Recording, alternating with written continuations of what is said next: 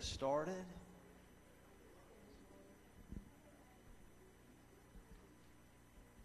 Amen, amen, amen. Praise the Lord.